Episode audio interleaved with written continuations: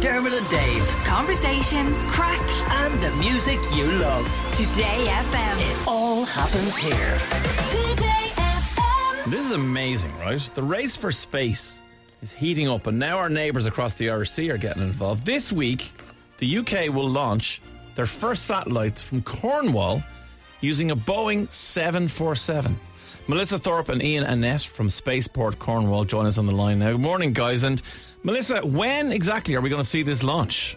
Um, well, it's about to launch to space for the first time ever from UK soil in just a few weeks' time. So all go, but it's been you know eight years of of, of hard work from Ian's team and my team to get to this place. So you know it's just a really massively exciting time. Okay, so Ian, so what is this place that we've gotten to? What is going to happen in, in a little while? What are we going to do?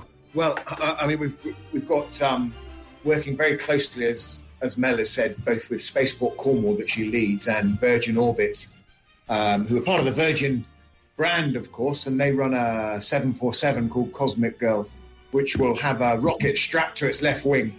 Um, it's a huge rocket, 72 feet long, and uh, that rocket will be carrying six payloads, around seven satellites, into what we call low Earth orbit. So if you can imagine something that's around about 500 kilometers above us now as well, um, and and many many of you, you'll be aware of the likes of Elon Musk, of course, who's been putting telecommunication satellites into uh, into low Earth orbit. That's just one of many other uses, whether it's Earth observation so we can better understand our climate, whether it's improving our telecommunications, or indeed improving our navigation to benefit our society.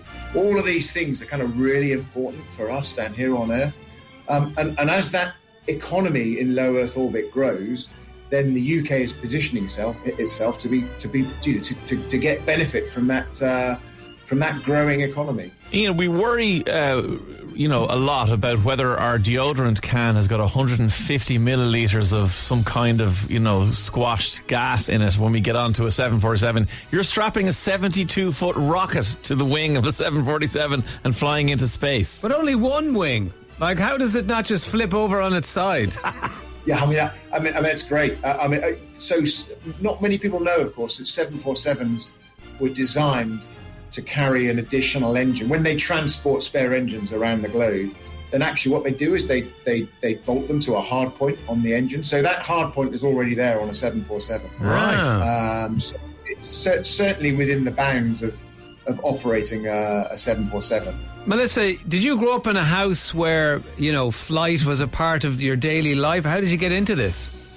I did actually. I'm from Canada originally, a very remote part of Canada, and my dad actually flew water bombing airplanes to fight forest fires on the west coast of Canada. So I definitely grew up in a in an aviation household, not so much a space household, but definitely a value and an appreciation and a love of, of aviation and especially uh, air, aircraft. So I get that side of it. Um, I've been in the space industry now for eight years, so I'm slowly learning a bit more about the space side, but I'm really here to just enable the space technologies to get to where they need to be and, and all these amazing space, as I affectionately call them, space geeks to do what they need to do and to, you know, help our planet with space technology. So I'm kind of the enabler.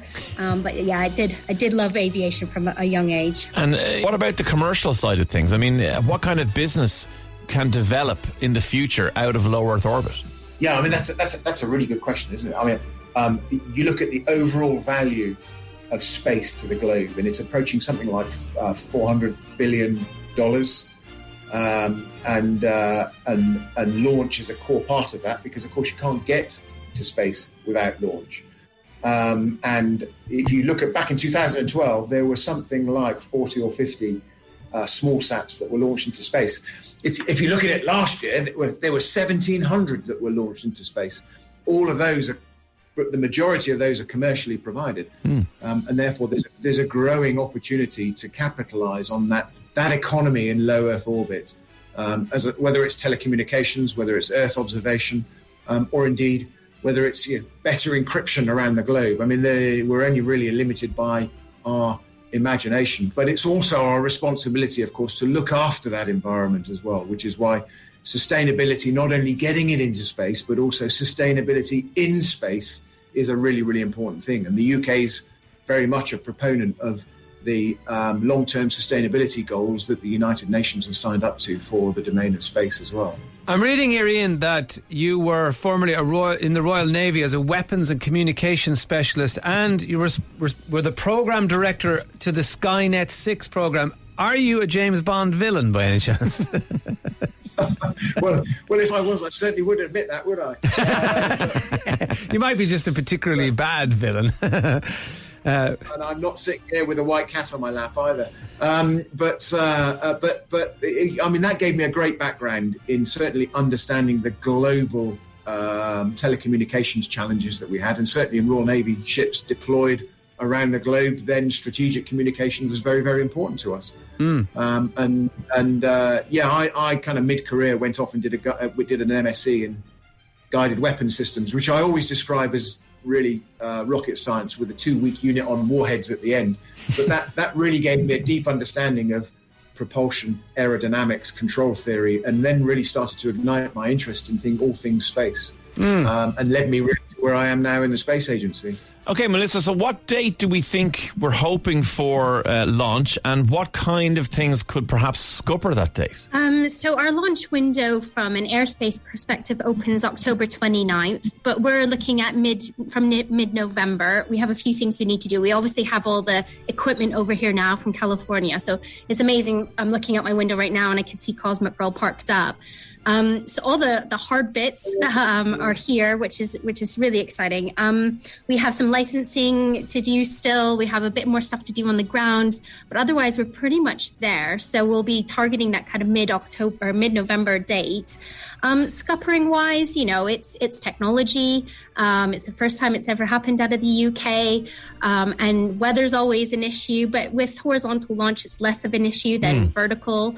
Um, so we, you know, we're we're pretty confident that we'll we'll get this launched in November. Which, you know, it's the first time. It's historic. It's you know not just historic because the first time in the UK, but the first time that Virgin have launched outside of the US. It's the first time some of the satellites have ever been to space, or some of these countries have ever been to space.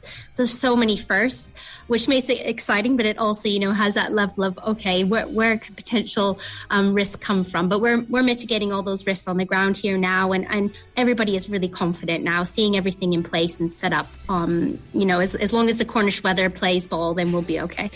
Have you had many requests to send Liz Truss out to space with the rocket?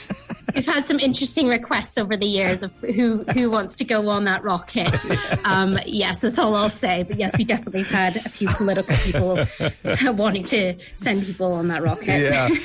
Yeah, Melissa Thorpe, head of Spaceport Cornwall, Ian Annett, deputy CEO for program delivery. Uh, we thank you both for talking to us and wish you the best of luck with the horizontal launch on the 747. And uh, yeah, best of luck with everything. Thank you so much. Brilliant. Yeah, they go. Uh, don't forget, there's an Irish one as well happening. Taoiseach Leo Varadkar and Minister Damien English signed papers with the ESA, the European Space Agency, to facilitate the launch of Ireland's first satellite, which has been designed and built by staff and students at UCD, and it's known as the Educational Irish Research Satellite One, or EIRSAT 1. It'll be launched from the ESA's base in French Guiana sometime in the new year between January and February. That's kind of cool. Very easy to spot. You just look up into the sky and you'll see the Irish satellite at the very end of the rainbow. Dermot and Dave. Weekdays from 9 a.m. Today